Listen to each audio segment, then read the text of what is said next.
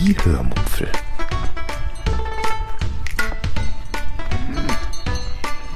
Aus dem Tagebuch einer Allgäuerin.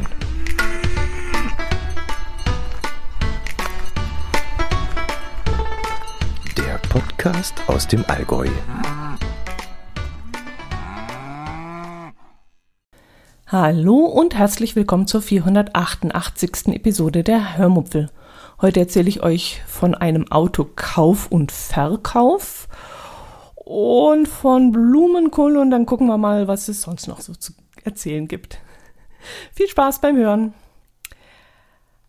Ah, jetzt weiß ich gar nicht, wie ich anfangen soll und was für euch überhaupt interessant davon sein könnte. Das wird jetzt heute ein wenig ein Durcheinander, schätze ich mal. Also, mein Herz allerliebster wollte sich ein neues Auto kaufen und er hatte sich dafür einen Skoda oder Skoda, sagt man glaube ich, rausgesucht. Warum dieser und kein anderer, das kann ich euch ehrlich gesagt nicht sagen, weil ich mich keinen Deut für Autos interessiere und zudem der Geschmack meines Herz allerliebsten und mir dahingehend auch völlig auseinandergeht. Jedenfalls wollte er eine bestimmte Motorisierung haben mit einer bestimmten Ausstattung und das Ganze natürlich möglichst zu einem guten Preis. Und in dieser Kombination, die er sich da vorgestellt hat, gab es nicht allzu viele. Unsere Händler hier im Allgäu hatten zum Beispiel keines dieser Fahrzeuge auf dem Hof stehen und konnten auch gar keines besorgen. Und so suchte er dann schlussendlich in ganz Deutschland. Und irgendwann wurde er dann auch in der Nähe von Gießen bei einem kleinen Reimport-Autohändler fündig. Jetzt muss ich dazu sagen, dass wir bis jetzt noch nie irgendwo anders als bei unseren örtlichen Autohändlern gekauft haben.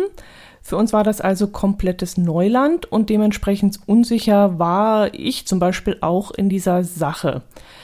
Ich mahnte deshalb auch ständig meinen Herz allerliebsten zur Vorsicht und er meinte dann, wir hätten ja Freunde in Gießen und wenn es mich beruhigen würde, äh, könnten wir ja vielleicht ähm, jemanden, den wir dort oben kennen, hinschicken, damit dieser sich dorthin begibt und äh, das Fahrzeug mal in Augenschein nimmt und mal den Händler abcheckt. Und deshalb kontaktierten wir den lieben Uli vom Radiomobil, der auch sofort bereit war, uns zu helfen. Er fuhr dann zu diesem Händler, schaute sich den Skoda an und gab sowohl für das Auto als auch für den Händler grünes Licht. Es schien also alles in Ordnung zu sein.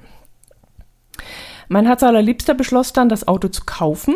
Die Abwicklung war dann auch super einfach und super vertrauenserweckend. Wir bekamen den Fahrzeugbrief zugeschickt, sollten dann bezahlen, glaube das war die nächste Sache, ja, und konnten das Auto dann auch gleich auf unseren Namen zulassen.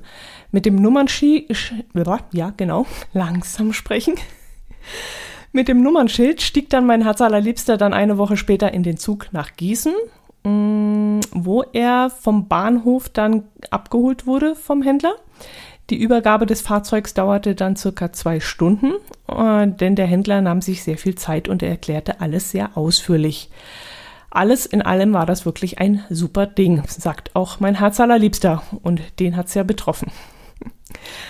Gut, das war der Kauf. Aber was war mit dem Verkauf des alten Autos? Ja, dadurch, dass wir das alte Auto nicht in Zahlung geben konnten und auch nicht wollten, mussten wir es privat verkaufen. Und deshalb inserierte mein Herz allerliebster seinen alten Golf auf mobile.de, glaube ich. Und es dauerte dann, es gibt auch noch, was gibt es noch? Autoscout? Nee, nee, es war mobile.de, genau.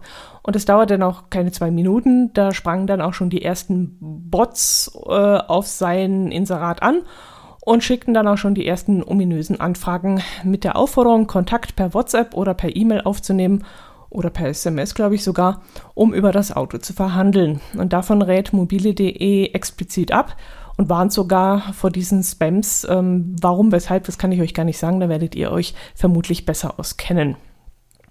Aber irgendwann muss man ja die Nummer dann mal rausrücken, um mit dem Interessenten ins Gespräch zu kommen. Und irgendwann hörte ich dann meinen Herz allerliebsten im Wohnzimmer stehend am Telefon mit jemandem reden, der offensichtlich nur sehr schlecht Deutsch sprach. Es war ein Rumäne, der einmal in der Woche die Runde durch Deutschland fährt und dabei Autos einsammelt.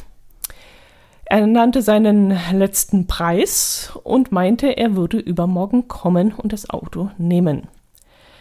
Das ging mir oder beziehungsweise uns äh, persönlich dann doch zu schnell und ich riet dann auch meinem Herz liebsten das Gespräch abzubrechen, ähm, weil das alles am Telefon einfach, keine Ahnung, der gab Gas und gleich so, ich komme übermorgen 10 Uhr und keine Ahnung und was weiß ich. Und ähm, das hat uns einfach überrumpelt. Und deswegen hat mein Herz allerliebster das Gespräch abgebrochen und gesagt, nee, äh, das klingt nicht seriös, mach's gut, äh, mit dir nicht. Kurz darauf rief ein Deutscher aus Mannheim an, der sich, war das Mannheim? Ja, ich glaube schon, der sich für das Auto interessierte. Er wollte das Fahrzeug an eine Frau in Ungarn vermitteln. Es klang relativ seriös. Äh, zuerst war es irgendwie eine Freundin, dann war es eine Kundin, dann war es eine, das fand ich ein bisschen seltsam. Aber mein Herz allerliebster wurde trotzdem dann bald mit ihm einig. Ab dem Zeitpunkt gingen dann auch zig WhatsApp-Nachrichten hin und her. Es wurden Kopien von Ausweisen verschickt, äh, um einfach, ja, uns eine gewisse Sicherheit äh, zu geben. Und Gespräche zur Geldübergabe gef wurden geführt und es dauerte dann eine ganze Woche, in der wir das Auto für diesen Mann reserviert hielten. Er bot uns dann an, dass die Frau aus Ungarn eine Anzahlung leisten könne, aber das lehnten wir ab, weil wir eben keine Kontodaten übermitteln wollten. Nur Bares ist Wahres. Der Typ sollte dann das Auto am Wochenende abholen und dann wollte er das Geld mitnehmen, äh, mitbringen. Man würde es dann auf der Bank einzahlen und eben dort prüfen lassen, ob es alles richtig ist und fertig. Doch es kam überraschend anders. Es wurde ein Tag ausgemacht, an dem der Mann mit dem Zug nach Kempten kommen sollte. Dort wollte ihn dann mein Herz allerliebster abholen. Sie würden dann zusammen zur Bank fahren, das Geld prüfen lassen und die Papiere und Autoschlüssel übergeben. Fertig. Ein Tag vorher verschob dieser Typ den Termin, er würde es nicht schaffen und bla und blub, ob man das vielleicht zwei Tage später machen könnte. Mein als allerliebster kam dem entgegen, ja, können wir machen. Also wurde der zweite Termin ausgemacht, äh, fix gemacht und dann zwei Tage später komplett gestrichen. Die Frau, für die er das Auto besorgen sollte, hätte angeblich jetzt ein günstigeres gefunden und sei nicht mehr interessiert. Es täte mir furchtbar leid, äh, wo wir das so viele Umstände gehabt hätten, aber wenn wir eine Anzahlung angenommen hätten, dann hätten wir diese wenigsten gehabt für die ganzen Umstände, die wir gehabt hatten. Tja, das war dann der Hammer. Eine Woche lang hin und her, nochmal zwei Tage verschoben und dann das. Ich weiß immer noch nicht, was das für eine Geschichte war und was ich davon halten soll. In meiner kruden Fantasie reime ich mir da sämtliche Verschwörungstheorien zusammen und überlege krampfhaft, ob und wenn ja, wie uns dieser Typ übers Ohr hätte hauen können. Keine Ahnung, es war wirklich eine dubiose Geschichte. Irgendwie nehme ich ihm das ab, dass der so verpeilt war, aber andererseits ist schon sehr seltsam gewesen. Ja, ich will euch da nicht mit den länglichen Details nerven, die danach noch folgten. Ich weiß auch gar nicht mehr, wie viele Männer angerufen hatten oder sich gemeldet hatten und wie viele Nationen davon, also wie viele unterschiedliche Nationen das waren. Aber es war echt kein Spaß mehr. Einer stand irgendwann vor der Tür und meinte er, äh, nachdem schon alles sicher abgemacht worden war, er würde 1200 Euro weniger zahlen. Ähm, ja, und als mein Herz allerliebster da meinte, da könne er ja gleich wieder fahren, dafür würde er das Auto nicht hergeben, meinte der Typ, es sei ja schließlich, er sei ja schließlich 1500 Kilometer hierher gefahren und jetzt will er das Fahrzeug auch mitnehmen, aber eben für 1200 weniger. Und überhaupt hätte das Auto ja schon fast 200.000 Kilometer drauf und da kämen ja diese und jene Reparaturen. Ja, super. Mein Herz allerliebster meinte dann, ja, das ist so, aber da stand auch im Inserat drin, das kannst du dir äh, Felix vorher überlegen und ich habe gesagt, dieser Preis ist in Ordnung, dafür kannst du kommen und jetzt nimmst du das für den Preis oder fährst wieder. Ich muss ja nicht für dich äh, äh, an dich verkaufen. Ja, und so ging es dann eben mehrere Male weiter. Wie gesagt, ich will euch damit nicht langweilen, aber mein Herz allerliebster rannte wirklich teilweise zeternd und mordioschreiend durch die Wohnung und also ich habe den so echt noch nicht erlebt und ich musste auch die Ohren anlegen, legen und die Augen zu machen, weil sonst äh, mich hat das auch. Oh, hat mich das genervt. Ja, und jetzt hoffe ich natürlich, dass ich niemals ein Auto privat verkaufen muss. Also ist, das war wirklich so, so dermaßen nervenaufreibend, dass ich gesagt habe, das geht gar nicht und diese, diese widerlichen Aasgeier, die will ich nicht hier sehen und vor allem hat es mich auch gewundert, weil kein einziger Einheimischer sich gemeldet hat. Also angeblich braucht doch jeder Autos, sowohl gebraucht als auch, als auch äh, neue Wagen. Wir, wir kriegen ja keine mehr. Und da verstehe ich eben nicht, dass hier nicht irgendwann mal ein Allgäuer, ein Augsburger, ein Münchner oder sonst was vor der Tür gestanden hat, sondern wirklich, äh, das war durchweg bis auf den Island, aber der wollte es auch ins Ausland verkaufen. Also alles solche dubiosen Händler. Ich verstehe das nicht. Ich, keine Ahnung. Gut, dann erzähle ich euch noch von einem Rezept. Jetzt muss ich mal tief durchatmen, damit ich wieder zur Ruhe komme. Das, das nervt mich immer noch, das mit dem Auto. Wahnsinn. Ähm, ja, ähm, ich erzähle euch von einem Rezept, das ich aus der Rewe-App entnommen habe. Es sprach mich aus dem Grund an, weil ich, ich, weil ich schon seit Jahren mal wieder Blumenkohl essen möchte. Das habe ich schon ewig nicht mehr gemacht. Und ähm, ja, wer jetzt kein Blumenkohl mag, das polarisiert ja auch ein wenig, der muss jetzt leider diesen Podcast verlassen. das Rezept heißt gerösteter Blumenkohl, mehr nicht. Besteht aber aus drei Komponenten, nämlich aus besagtem Blumenkohl, der 30 Minuten im Ofen backen muss, von einem Erbspüree, dessen Sinn ich ehrlich gesagt nicht verstanden habe, und aus einem Gurkensalat mit Minze, was interessant klang. Ja, fange ich mal mit der Zubereitung an. Der Blumenkohl soll in 1,5 cm dicke Scheiben geschnitten werden, wozu ich dann auch schon mal zu dämlich war. Ich stand dann davor und dachte dann, okay, so rum oder so rum. Das ist hier die Frage. Die Chance stand ja bei 50-50. Ähm, ja, ich habe natürlich die falschen 50 gewählt. Aber ich habe es dann auch gleich nach dem ersten Schnitt gemerkt, denn die ganzen Dinger sind komplett auseinandergeflattert. Also habe ich den Blumenkohl gedreht und habe auch das versemmelt. Die Scheiben fielen nämlich auch dann in tausend einzelne Röschen auseinander. Klasse lasse. Keine Ahnung, was das war. Vielleicht hätte ich einen nehmen sollen, der ein bisschen kompakter ist und nicht so viele Stränge hat. Ich weiß es nicht. Aber das hat nicht funktioniert. Also habe ich die ganzen Einzelteile auf ein Backblech gelegt, pinselte das Ganze mit einer Mischung aus Öl, Paprika, Edelsüß, Curry und Salz ein und schob es dann in den Backofen. Dann schwitzte ich eine halbe in Würfel geschnittene Zwiebel an und gab dann 200 Gramm Erbsen dazu. Das Ganze wurde dann mit 50 Milliliter Wasser aufgeschüttet und fünf Minuten gekocht. Zum Schluss sollte man dann Joghurt reintun und alles pürieren. Ich habe dazu Creme fraiche genommen, weil ich kein Joghurt da hatte und das, das Creme fraiche weg musste. Das war schon seit ein paar Tagen abgelaufen, aber war noch gut. Und ähm, dann war das gerade recht, dass ich das verarbeite. Dann das Ganze salzen und pfeffern und fertig. Als dritte Komponente sollte ich dann Gurkensalat machen. Dass es Gurkensalat werden soll, habe ich erst ganz zum Schluss gemerkt, als ich nämlich las, dass ich die Gurke nicht pürieren soll. Ich war irgendwie davon ausgegangen, dass man das vielleicht mit den Erbsen zusammen mischt und püriert und dadurch eine erfrischende, so ein bisschen orientalisch angehauchte, ja, so ein Dip kriegen würde. Also ich könnte mir Erbsen und Gurken püriert ganz gut vorstellen. Ja, aber nein, man sollte die Gurke einfach nur entkernen. Ach, das, das möchte ich mal wissen. Wie hand, handhabt ihr denn das eigentlich? Also macht ihr die Kerne bei einer Gurke raus? Ich kann das ehrlich gesagt gar nicht verstehen, warum man das machen soll. Das schmeckt doch auch und, und, äh, und das macht das auch ganz saftiger, diese, diese Schlodder da. Ja, ist ja gar nicht mehr Schlodder, das ist ja so ein schönes, saftiges, festes Innenfleisch. Und giftig ist es auch nicht. Also warum soll man es äh, rausschneiden? Okay, ich schäle eine Gurke, das mache ich, obwohl man da ja die Schale auch mitessen kann.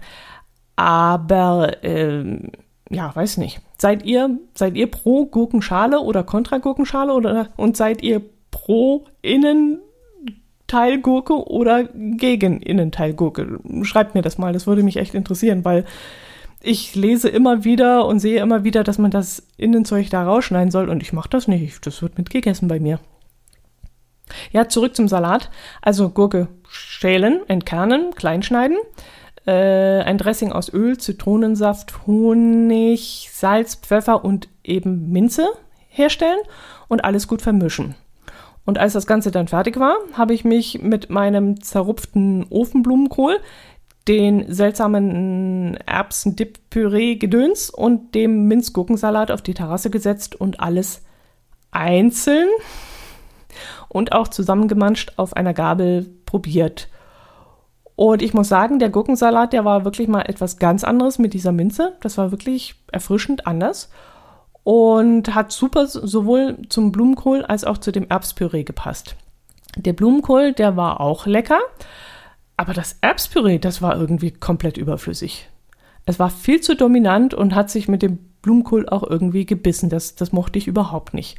Also ich bin ja auch so ein Einzelesser, also ich schiebe nicht alles auf eine Gabel drauf, sondern esse wirklich immer nur erst das eine, die eine Komponente, dann die nächste, dann die nächste. Ich mache nie was, also nie zusammen drauf. Aber in dem Fall, ich habe echt überlegt, ob ich die, das Erbspüree vorneweg esse und hinterher ist den Blumenkohl. Das war irgendwie viel zu dominant. Also beim nächsten Mal würde ich den Blumenkohl mit einem Creme Fraiche Dip aus vielleicht Kräutern machen. Und die Kräuter wären dann vielleicht nur Petersilie und oder Koriander oder diese acht Kräutermischung von der Frankfurter Grisauce. Aber das müsste man ausprobieren, denn ich könnte mir vorstellen, die ist auch zu dominant für Blumenkohl. Allerdings müsste ich dann zwei Blumenkohle, Köhle, Blumenkohle, nee, Blumenkohlköpfe machen, denn äh, ich alleine habe ja schon einen ganzen Blumenkohl ver, ja, eingeatmet und war danach auch nicht unbedingt pappsatt. Und wenn ich dann für zwei koche, müsste ich glatt mindestens zwei Blumenkohlköpfe nehmen, wenn nicht sogar drei. Alles in allem werde ich das Rezept aber nicht auf meiner Watchlist behalten. Die Marinade und das Salatdressing, das kriege ich auch so hin, um, ohne es mir zum, äh, zu notieren.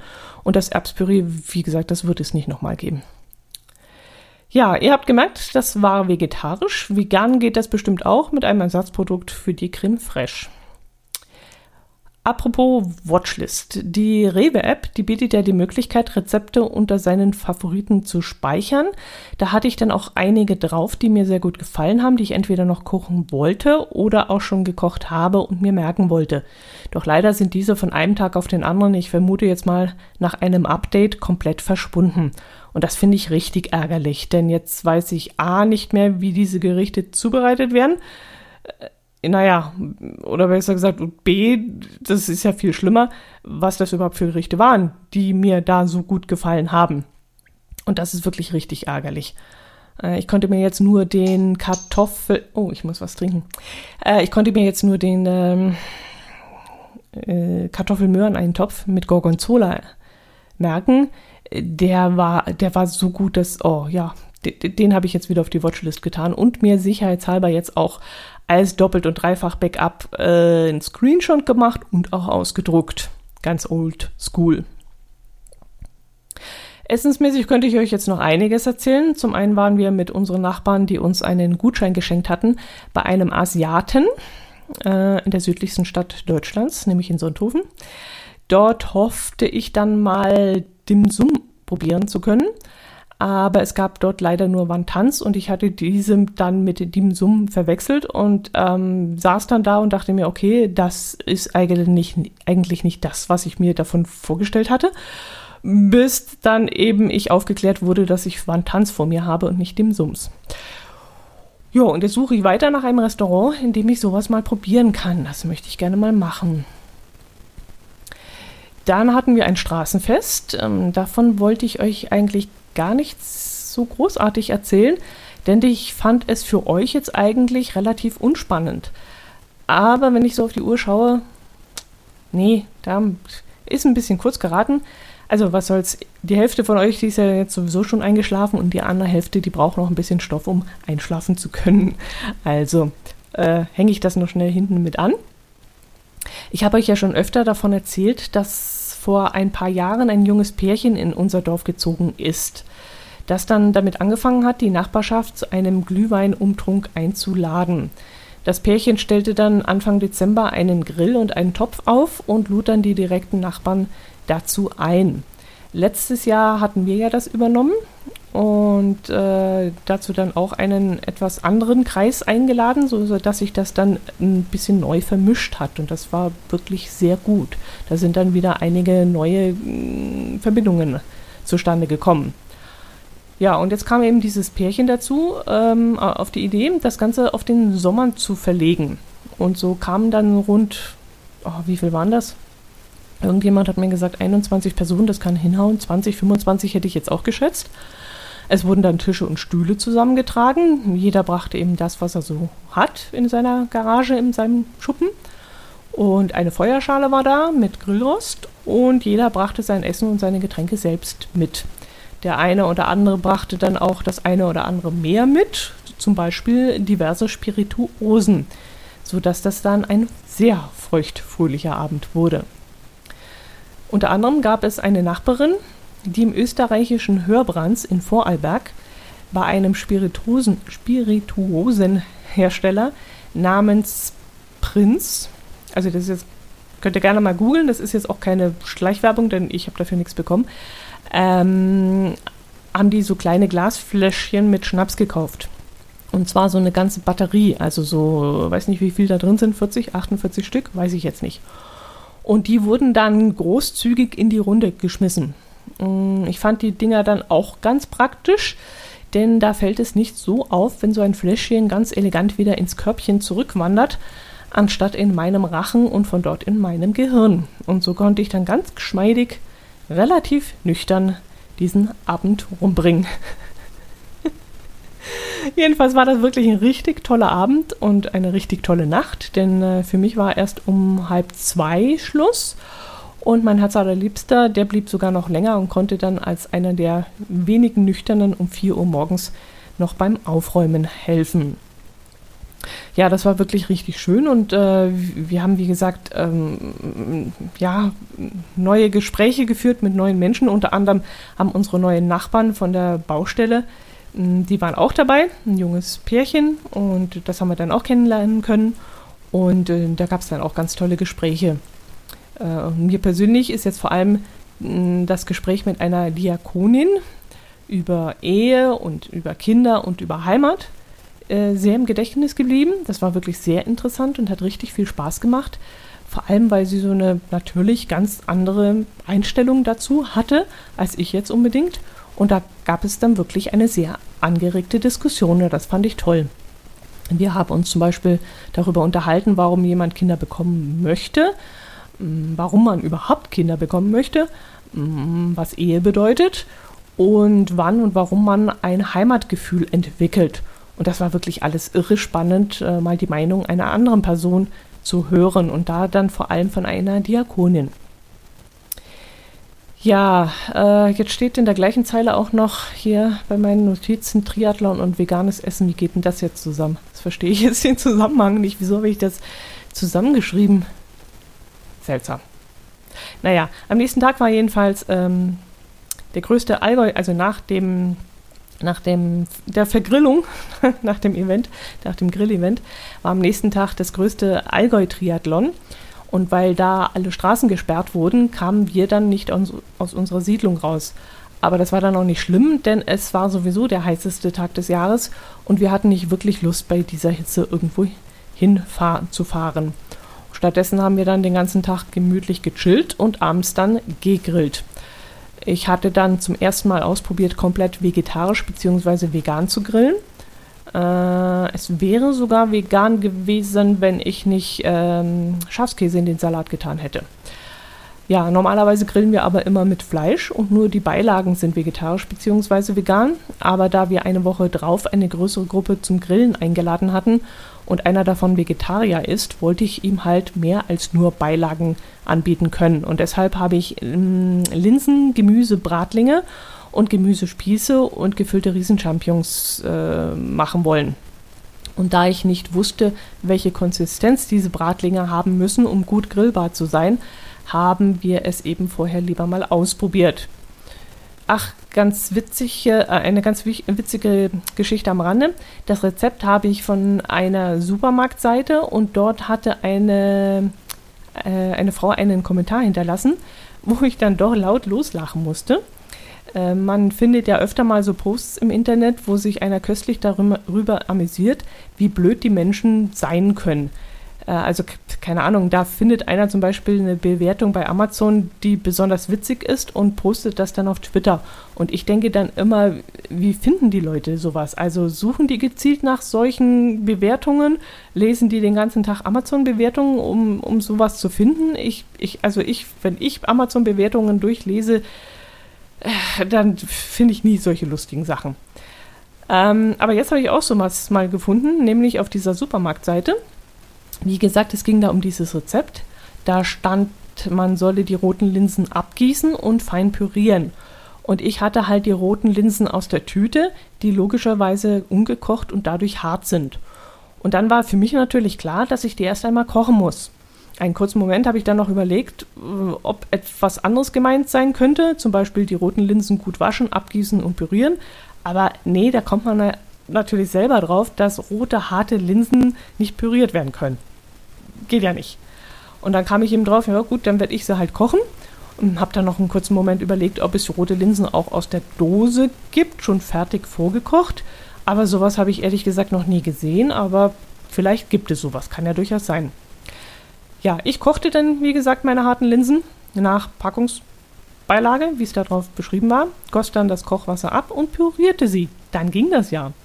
Und die Frau, die diesen Kommentar geschrieben hatte, machte das offensichtlich nicht, was ihr dann vermutlich nicht nur vorab, sondern auch im Nachgang Bauchschmerzen verursacht, verursacht hat. Im wahrsten Sinne des Wortes Bauchschmerzen, denn sie schrieb, das war eine Denise. Äh, die hat das geschrieben vor zwei Monaten. Nee, doch, ja. Äh, ich habe die Linsen roh in die Masse getan und gerade gelesen, dass die dann Übelkeit etc. auslösen können. Hatte mich zwar hart gewundert, warum die nicht gekocht werden müssen, aber hab einfach das gemacht, was im Rezept stand. Wäre cool, wenn irgendwo stehen würde, dass die Linsen gekocht werden müssen. Bei mir wandert jetzt alles in die Tonne. Schade. Also ich weiß auch nicht, aber liebe Denise, ähm, weiß auch nicht, so, so doof kann man sich doch gar nicht anstellen. Also ich, stelle mich ja schon sehr doof oft an. Aber so, ich weiß auch nicht. Jedenfalls musste ich herzhaft über dieses Ding lachen. Echt. Dass man Linsen nicht roh berühren darf, also müsste eigentlich klar sein. Oder ist das Verarsche? Das kann natürlich auch sein, dass da einer rumtrollt, dass da jemand unter dem Supermarktding irgend so einen Quatsch schreibt. Das kann natürlich, das ist so ein Fake-Kommentar oder so. Ich, ich weiß es nicht. Denn wer versucht, getrocknete, harte Linsen zu. Ah, ich weiß es auch nicht. Obwohl, da steht noch, man soll zwei Löffel Wasser dazugeben. Und dann hat sie vielleicht tatsächlich gedacht, mit zwei Löffel Wasser kann das trockene, harte Zeug berührt werden keine Ahnung. Vielleicht kann man es, Mehl kann man vielleicht draus machen. Wenn man einen Thermomix hat, dann kann man das ja so schreddern, dass aus den, aus den Linsen vielleicht Pulver wird. ich weiß es nicht. Also wenn ich jetzt nochmal darüber nachdenke, ich bin, das macht mein, in meinem Kopf macht es einen Knoten. Keine Ahnung. Naja, jedenfalls waren die Gemüsebratlinge so, wie ich sie gemacht habe. Mit gekochten Linsen zwar in Ordnung, aber ich glaube, in der Pfanne mit viel Fett ausgebacken schmecken sie dann besser. Also das auf den Grill, auf den trockenen Grill da, das war nicht so optimal. Wir haben dann diese ungerillte Platte noch genommen vom Grill und da dann auch noch ein bisschen Öl drauf gemacht. Aber ja, dann wurde es besser, aber ganz ehrlich. Und, und, und die Deckel haben wir noch drauf gemacht, dass eine indirekte Hitze entsteht. Mm, dafür dann aber die Hitze runtergedreht. Also wie gesagt, wir haben da ein bisschen experimentiert und das ging dann schon, aber ich glaube, so richtig schön in Fett ausgebacken ist das vermutlich aus der Pfanne besser. Die Gemüsespieße und die gefüllten Rissenchampignons, die haben mir jedenfalls wesentlich besser geschmeckt. Trotzdem bleibe ich dabei, als Beilage zum Grillen mag das alles gut und schön sein, aber zum Grillen gehört einfach ein gutes Stück Fleisch oder ein fantastischer, leckerer Fisch dazu. Ich, da komme ich nicht weg. Das geht einfach nicht. Grillen oder geht einfach nicht. Gut, mit diesem nicht veganen Schlusswort beende ich diese Episode. Ich wünsche euch ein schönes Wochenende, eine schöne Woche. Freue mich über eure Kommentare. Ihr habt jetzt wieder die Chance, euch zu melden bei mir. Ich würde mich wirklich sehr freuen. Macht es gut, gut und Servus.